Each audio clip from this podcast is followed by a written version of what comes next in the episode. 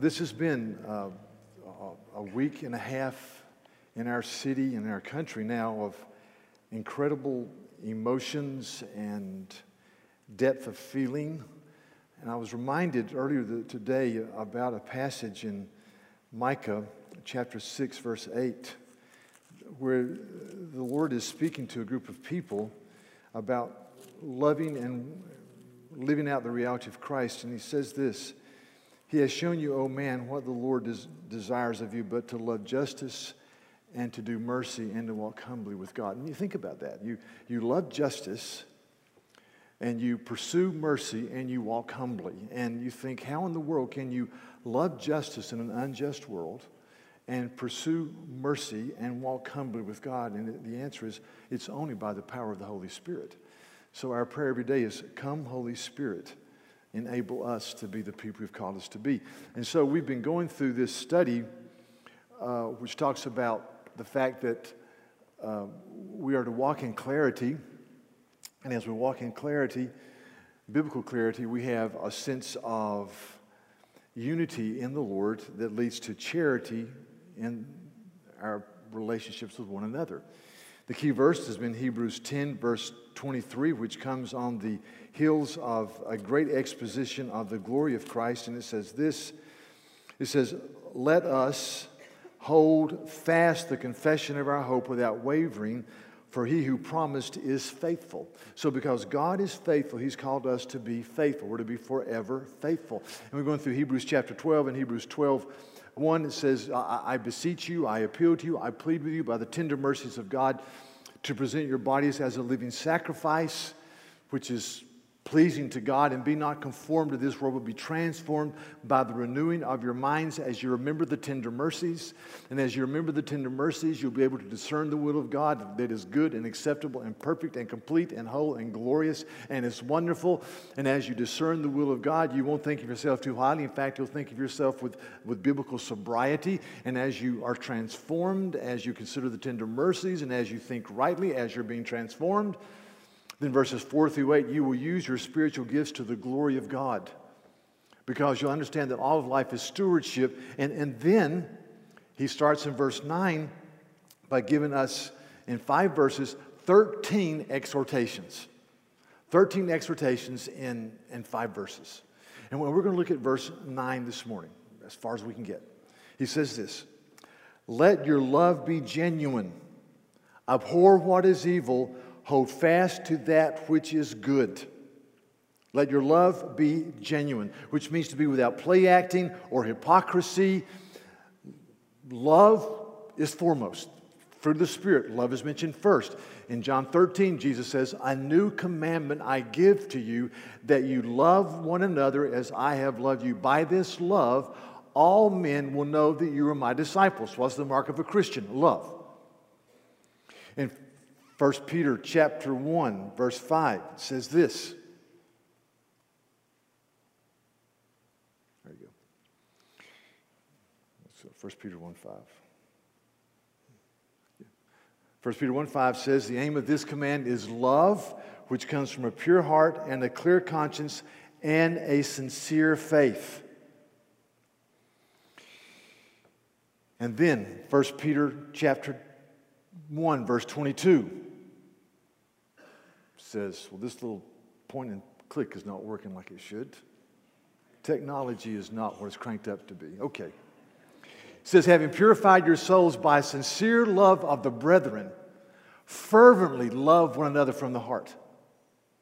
For you've been born again, not of perishable seed, but imperishable. He says, he says fervently or sincerely or, or with, with great passion, love one another from the heart. So listen, I want to hear this love.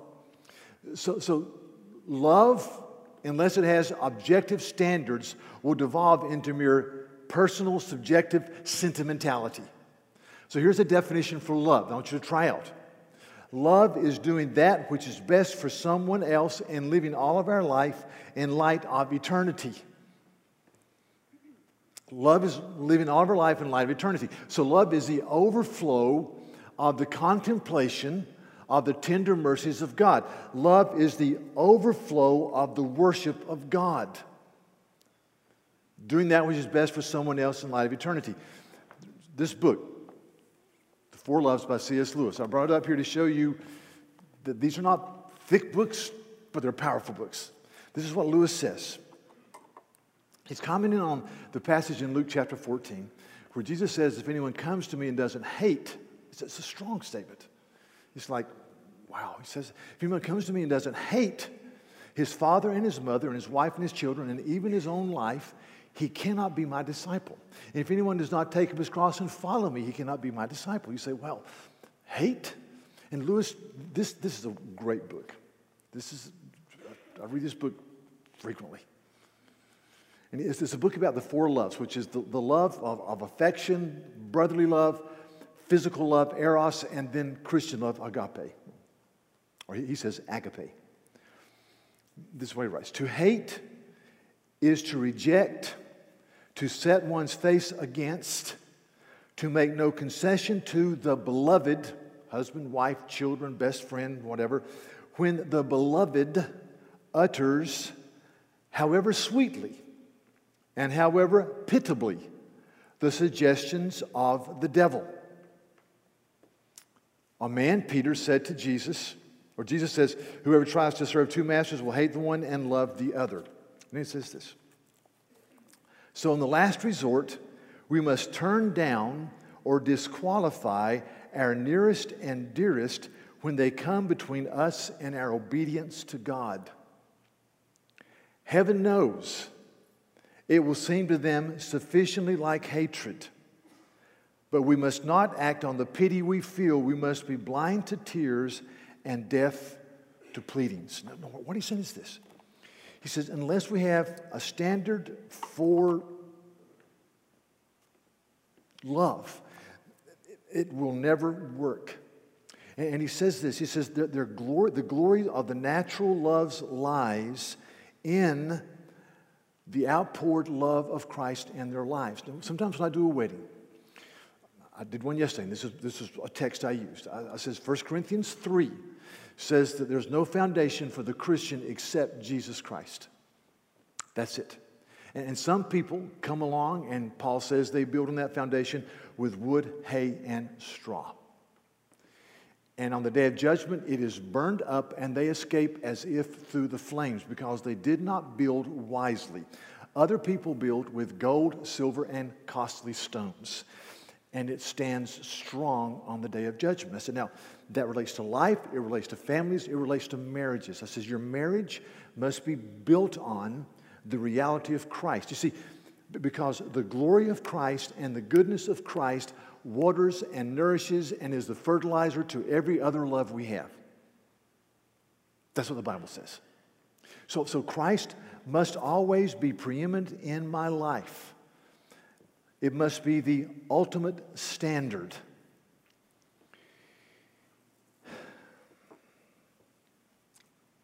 So, love is doing what is best for other people in light of eternity. Now, I'm going to take a side road, deal with this a little bit. So, on Friday, the Supreme Court voted five to four to make same sex marriage the law of the land. It's interesting. I'm just going to make a few comments. Judge Samuel Alito, one of the Supreme Court justices who was in the minority, said this Today's decision will be used to vilify Americans who are unwilling to assent to the new orthodoxy. Close quote. And then it goes on and says, in particular, Alito objected to the comparison between bans on same sex marriage and bans on interracial marriage that were widespread before being overturned by the court in 1967. Quote, the implications of this analogy will be exploited by those who are determined to stamp out every vestige of dissent in our country, close quote.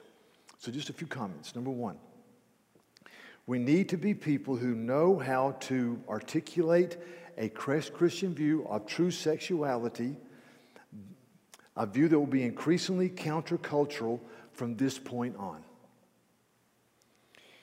That's what Russell Moore said from the Southern Baptist Ethics and Religious Life Com- Com- Commission. So, so we must speak with informed minds, gracious lips, and speak with dignity to men and women made in the image of God. Number two, to quote Alito, there is a new orthodoxy among us. It is now the law of the land. It's interesting. A newspaper in Harrisburg, Pennsylvania, entitled The Penn Live and Patriot News, had this st- statement yesterday. This is from the, the man who runs the editorial page of the newspaper. As a result of Friday's ruling, the Penn Live slash Patriot News will no longer accept, nor will it print op eds and letters to the editor in opposition to same sex marriage. And later he tweeted this. This is very interesting. On his personal tweet, he said, This is not a hard decision. We would not print racist, sexist, or anti Semitic letters. So to that list, we now add homophobic ones. It was really a pretty simple decision. Close quote. John Micek, editorial page editor. Just hear that. Just hear the waves coming. Just, just hear it. Number three, truth is not a five to four vote. Truth flows from the character of God.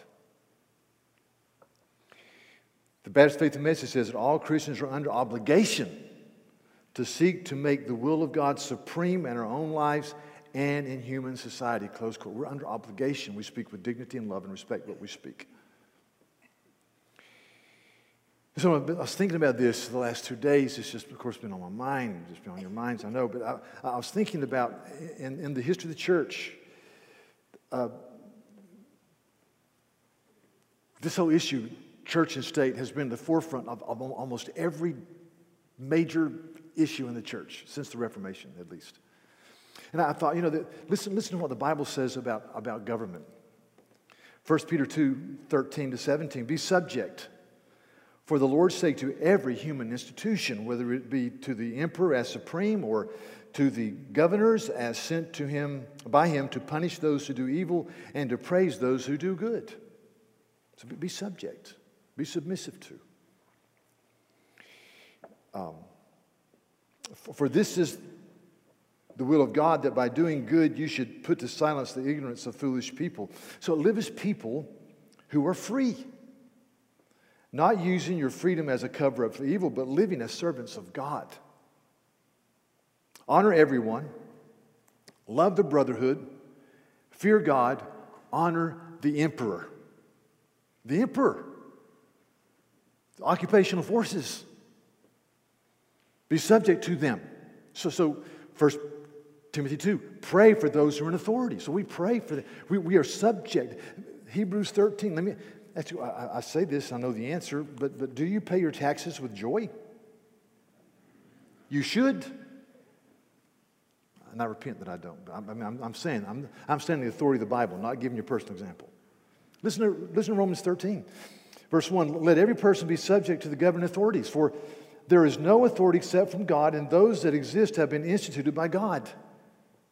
God's sovereign, He's king, He's given us government. Therefore, Whoever resists the authorities resists what God has appointed, and those who resist will incur judgment. For rulers are not a terror to good conduct, but to bad. Would you have no fear of the one who is in authority? Then do what is good, and you will receive his approval, for he is God's servant for your good. But if you do wrong, be afraid, for he does not bear the sword in vain. For he is a servant of God an avenger who carries out God's wrath on the wrongdoer. Our, our, judicial system, when they stand for good things, carry out the judgment of God.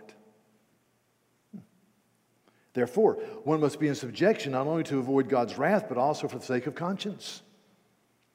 For the same reason, you also pay taxes. For the authorities are ministers of God, attending to this very thing. Pay to all what is due them. Taxes to whom taxes are due, revenue to whom revenue is due, respect to whom respect is due, and honor to whom honor is due.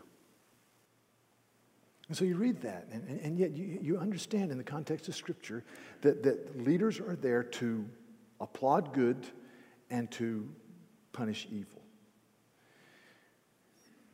And, and so you've got this tender balance. And you go to Acts 5.29 where Peter's told, don't preach about Jesus anymore. And he says, we must obey God and not man. So, so Christians throughout history, when the leaders pursue justice and loving kindness and walk humbly and, and do the right thing under the authority of Scripture are, are the best citizens. But there comes a point where we say, as citizens, we must obey God and not man. And so, truth does not come from five justices, no matter how gifted they are, and they are gifted. Truth comes from the throne of God. I look around this room, I look in the gym. We're not seditious rabble rousers, incendiary firebrands. We're just common people whose hearts have been captivated by the goodness of God, by the majesty of the cross. And so we say with the apostles of old, we will give honor to whom honor is due, taxes to whom taxes are due, respect to whom respect is due. But in the final analysis, we must obey God and not man. Number four.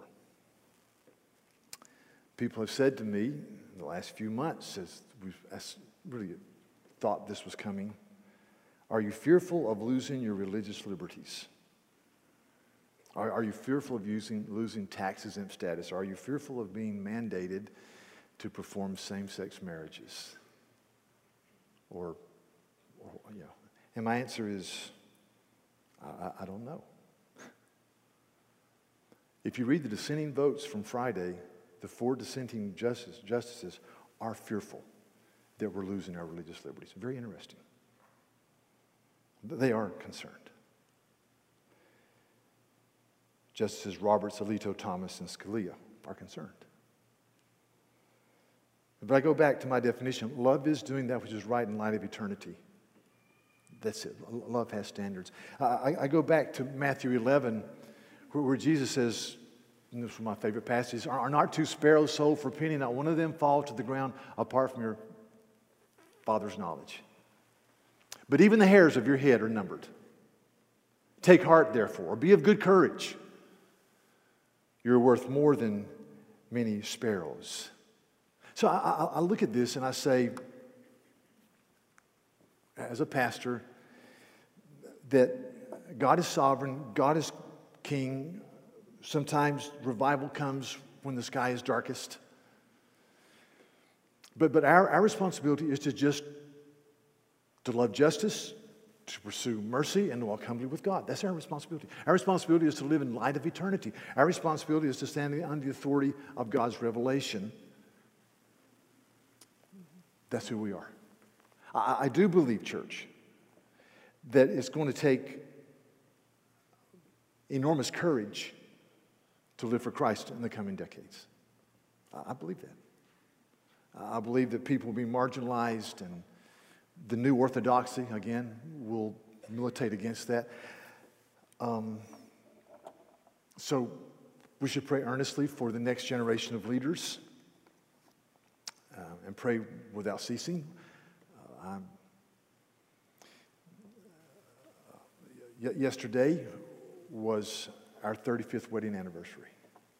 And somebody said to me, now for the next 35 years. I'm not going to make 35 more years. There's no way. My, you know, I, I, would love to be married to Sarah 300 years. That's not the issue. But I'm going to be dead. I'm, I'm pretty sure I'll be dead in 35 years. Or, yeah, I'll be dead. I want to go to heaven. I, I, you know, I really, I don't want to hang out too long. Just anyway. So I'm, I'm, going to be dead, gone, forgotten soon. But and let me tell you, 35. You, you, you young people just say, "Oh, here we go again." 35 years is like that. Boom. We got married yesterday. Boom. And moved to Normal Street in Te- Denton, Texas. Normal Street. And then we came here in view of a call and stayed on Molasses Lane on the good ship Lollipop. I mean, all these names, man. But anyway, you, you, you think about that. You think, boom, it's gone.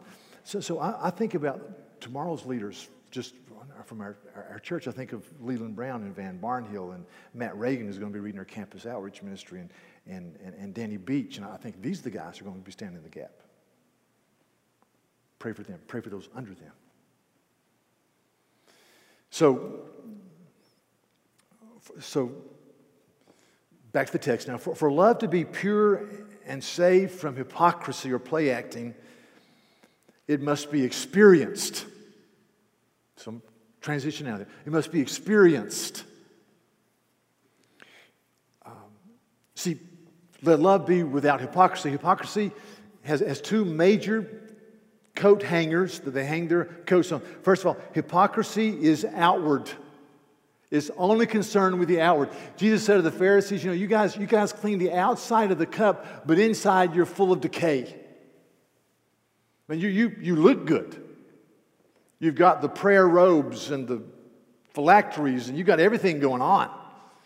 But it's just, it's just concerned with the outside of the cup. And so you go to the Sermon on the Mount, Matthew 6, he says, When you pray, don't disfigure your face, or when you fast, don't act like you're hurting. And, and when you give, don't let it be seen of men as you drop in your money at the exchange. But you, you do what you do in such a way that really primarily your Father in heaven sees you, and your Father who sees in secret will reward you openly. So, so hypocrisy is really about the outward appearance almost exclusively. The other thing about hypocrisy is that it, the other coat hang, coat hangers is, is, is quick to find fault with others while giving yourself a pass. And boy, I'm good at this. This is what Jesus says in the Sermon on the Mount, Matthew chapter 7. He says, why do you see the speck that is in your brother's eye and do not notice the log that is in your own eye? Or, or how can you say to your brother, Let me take the speck out of your eye when there is the log in your own eye? You hypocrite. First take the log out of your own eye, and then you will see to take the speck out of your brother's eye. He says, Yeah, there's a speck in your brother's eye. We're all sinners. And sometimes you got to go to your brother and get the speck out. But first, get the two by four that's protruding from your eye. So, you see, hypocrites are, are quick to condemn sin in other people while we give ourselves a pass. So that, that's hypocrisy. But my, my, my statement is this, though love must be experienced. We've got to taste and see the supremacy and the goodness of Christ before we can walk in love. That's the whole route of Romans 12 1. We've got to taste and see that the Lord is good. 1 Peter chapter 2 says this, verse 1 Get rid of all malice and guile and hypocrisy and envy and slander, and like newborn babes, long for the pure milk of the word so you can grow in your salvation. Since you have tasted that the Lord is good. Church, I ask you this, I ask myself, are you tasting the goodness of Christ? Do you taste and see that He is good? I thought I was thinking Psalm 103, where the psalmist just rehearses the goodness of God. Psalm 103 Bless the Lord, O my soul, and all that is within me, bless his holy name. Bless the Lord, O my soul, and forget not all of his benefits he forgives all your sins. He heals all your diseases. He redeems your life from the pit. He crowns you with loving kindness and tender mercies. He satisfies your years with good things so that your youth is renewed like the eagles. To me, that's a rehearsal for worship. He's saying to himself, So do not forget the glorious goodness of God do not forget that your sins are forgiven. Do not forget that He's healed all your diseases. He watches over you. Do not forget that, that he's, he's redeemed you from despair and destruction and the pit. That He crowns you with tender kindness and loving compassion. That He satisfies you with good things. Taste and see that the Lord is good. See, are you tasting? Are you worshiping of the overflow of the tender mercies of God?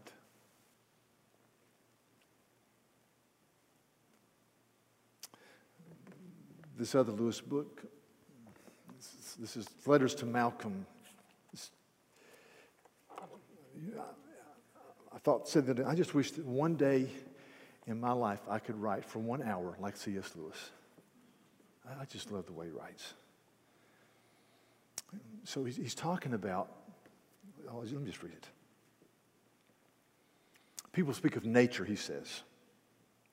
But I was learning the far more secret doctrine that pleasures are shafts of the glory as it strikes our sensibility. I'm going to read that. Pleasure, all pleasures are shafts of glory, the glory of God, as it strikes our sensibility. He says, Since that day that I understood that, I have tried to make every pleasure into a channel of adoration. I, I don't mean simply by giving thanks for it, I mean adoring. We can't, or he says, I can't, hear the song of a bird simply as a sound. The sweet air whispers of the country from whence it blows. It is a message. We know we're being touched by a finger of that right hand at which there are pleasures forevermore, the finger of God. There need be no question of thanks or praise as a separate event, something done here afterwards. To experience this tiny outpouring or theophany of God is itself to adore Him. Now, what he's saying is you can't listen to a, a bird sing and say, well, that is, that is, a, um, that is a robin. They sing at three decibels. It has a melodious line of eight notes.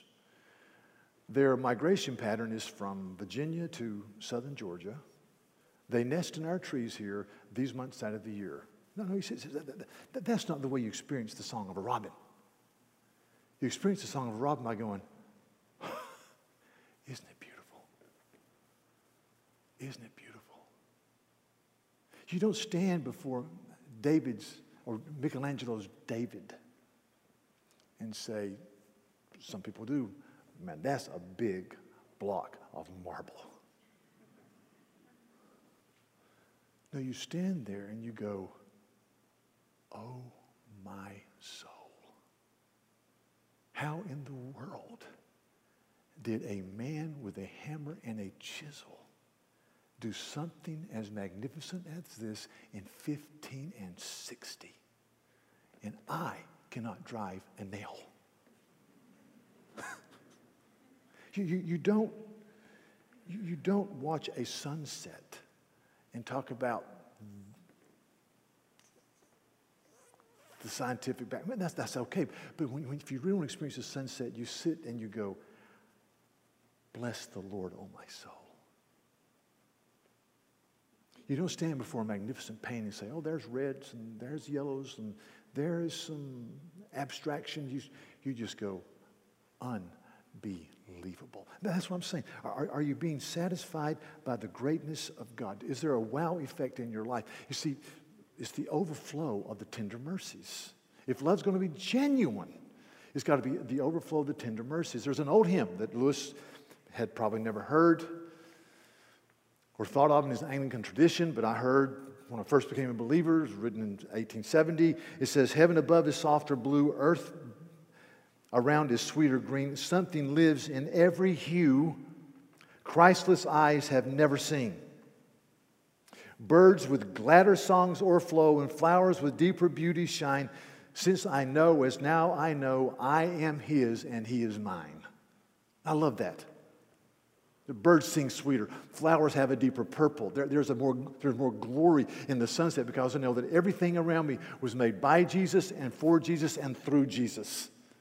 And they are all emanations of his glory and goodness and mercy. And so I, I say, am I, am I tasting and seeing the glory of God? There's a, there's a statement, a quote in the bulletin A quote in the bulletin, thank you, from a guy named Thomas Chalmers. This is what Thomas Chalmers says. It's an incredible statement. He says, We cannot choose what we love, but we always love what seems desirable to us. Just stop there. We, we don't choose what we love, but we love what, we, what seems desirable to us. Thus, we can only change what we love when something proves itself to be more desirable to us than that which we already love. I will always love sin and the world until I truly sense that Jesus is better. I will always love sin in the world until I perceive that Jesus is better. He wrote this as he was a mathematician, pastor, and he was sick in Scotland for, for weeks, and he started reading his Bible and discovered the grace of Christ, and he wrote this stuff.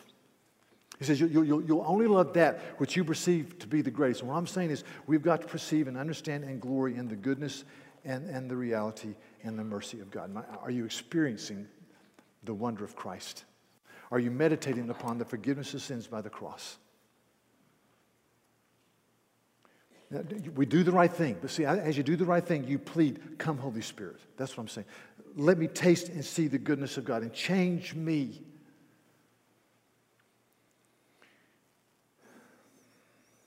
First Peter 3 8. Finally, all of you have unity of mind, sympathy, brotherly love, a tender heart, and a humble mind.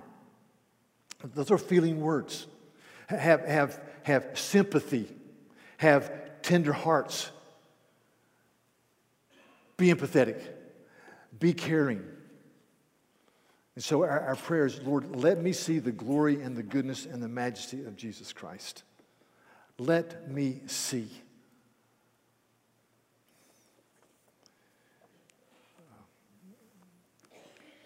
And that's a daily prayer. There, there's a man named George Mueller that I like and respect and care for a lot. When I first became a Christian, I was given a book entitled George Mueller of Bristol he was a man of prayer, a man who ran an orphanage in England, a, a wonderful man. Uh, I, I, love him. But there's a, there's a statement that is bannered about that George Mueller made. And when I get to heaven, I'm going to say, explain this statement to me because it doesn't fit into other things that he said. This is what he said. Someone asked him one day, What's the secret of the Christian life? And he said, Well, the secret of the Christian life is this is there, there, there was a day when I died to George Mueller. I, I died, here it is, to his opinions, his preferences, his taste, his will. I died to the world. I died to its approval or censure. I died to the approval or the blame of even my brethren and friends. And since then, I have studied only to show myself approved unto God.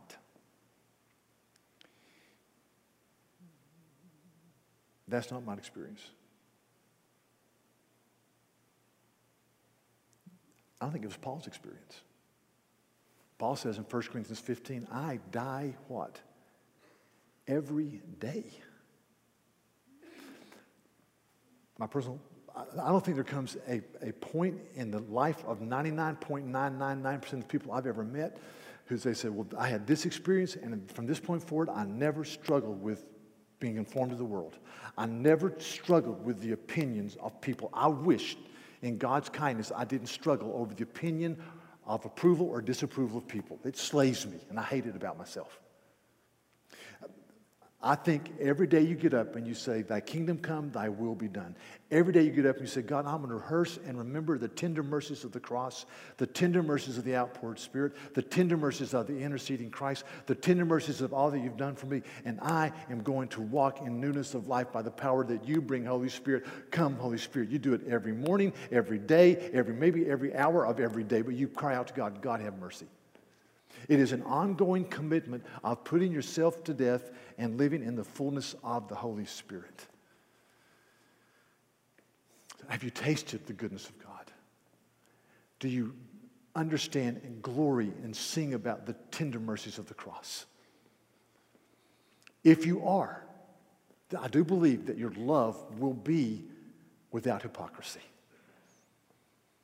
If you're doing that, I believe that. I believe that we'll see that, I was gonna, that, that you will abhor that which is evil and you will cling to what is good.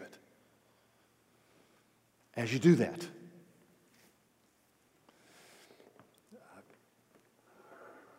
uh, may God give us the grace to live that way. Now,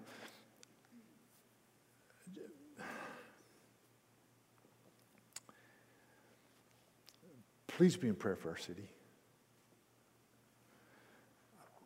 Thanks be to God for what the Lord is doing here among us. Uh, Sunday night, I went to the bridge, and they've needed 4,000 people to go across this expanse. I think there were 20 to 25,000 people there. It was unbelievable. It's been a glorious time to walk through a horrific tragedy with people who are linking arms. Thanks be to God. Do not miss the opportunity of just asking questions, such as you can say to people, you know, the people this Emanuel AME Church, what incredible people, have talked about forgiveness because of the work of Christ on the cross. What does that mean to you? Just, just ask that. Just, what, what do you think about that? Well, I, I, I don't know. What, what, do you think? And you tell them, well, I believe that the Bible teaches that God so loved the world that he gave his only son. That whoever believes in him will have life everlasting and will not be judged. Well, that's good news. And that's, I've understood that. And I mean, it's just, you just plant these seeds. Just, just say things to people. Can you believe they're forgiving? Oh, I can't believe it. Do you know why they say they can be forgiving? I, kind of missed that. Well, here's why they say that. It, that's amazing, isn't it? Yeah, I mean, that's it.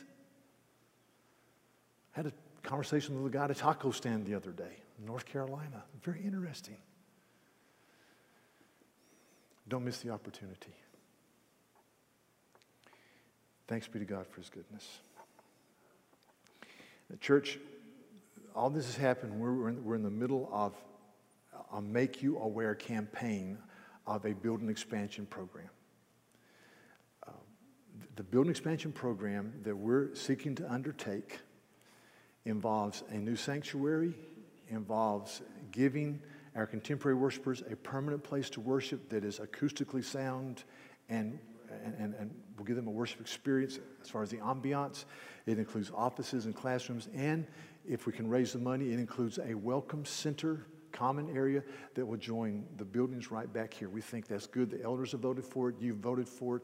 But the caveat is we've got to raise the money to do that because we don't want to exceed this much in debt. So, to, to that end, we're asking everyone to participate in this campaign. Uh, right now, we're at, as of a week and a half ago, we're at 36%. We were at something like 20%. Now we're at 36% of those who are worshipers who are participating in this. We want it to be 100%. Whatever it is, we want everyone to say, we want to go forward. We want to have a place where the, the scripture is preached, Christ is worshiped, men and women and boys and girls are sharpened to go out and, and, and to make a statement for Christ and our culture. That's what we need. That's who we need to be. So, hear that there are cards for commitment. We're going to be taking now until early October, but we want you to be praying and thinking about it. We want to hold that before you and let you be fully informed and aware of what we're trying to do. New worship center, a contemporary worship facility, a common area where we can meet and have ministry and fellowship, um, classrooms. It's a good thing. It's a very good thing. It's time for us I think, to go forward in this. So know that. Also, we're taking up a love offering for the families of the victims at Emanuel Church. There are boxes all over this building. We'll be taking them up for the next two weeks. So put your love offering into that. Well, thank you for your attention, your kindness. Let's, let's pray, okay? Mm.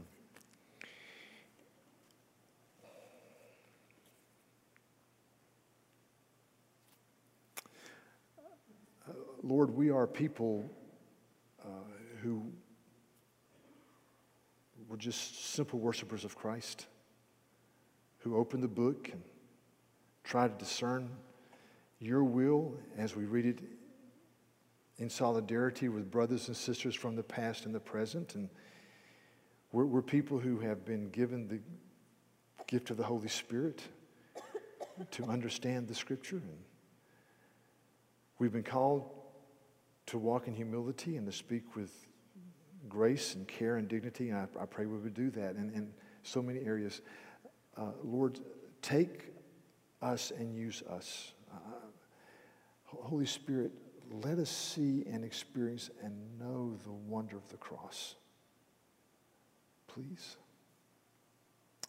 Let us see scores and scores of young people nurtured and raised with a Christian world and life view that will, who, who will go out into academics and law and medicine and auto mechanics and accounting and teaching and homemaking and coaching, armed with the glorious reality of Christ. Uh, God have mercy upon us. And to, to, that end, use every ministry of this church, whether it's Vacation Bible School that we just celebrated a few minutes ago, or whether it's building programs and age stage ministries, our school, everything we do. Use that to sharpen men and women and to give them a Christian world and life view as it springs from a heart that worships you and your triune glory. Help us this day not to just look at a sunset but to see it as a shaft or a beam of the glory of God. To not eat the meal as that only which nourishes us, but to taste the, the, the realities of, of delicious food that you have given and is, is just a gift from God. Let us turn every activity into an act of adoration, laughter, the embrace of a child. Uh, so Lord, use us. Use us. In Jesus' name, amen. Thank you very much.